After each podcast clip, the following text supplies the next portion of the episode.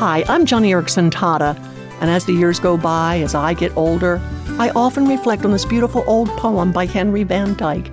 It goes, let me but live from year to year with forward face and unreluctant soul, not hastening to nor turning from the goal, not mourning for the things that disappear in the dim past, nor holding back in fear from what the future veils, but with a whole and happy heart that pays its toll to youth and age and travels on with cheer. So let the way wind up the hill or down.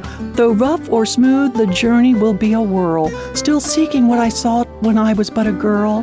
New friendship, high adventure, and a crown I shall grow old, but never lose life's zest, because the road's last turn will be the best.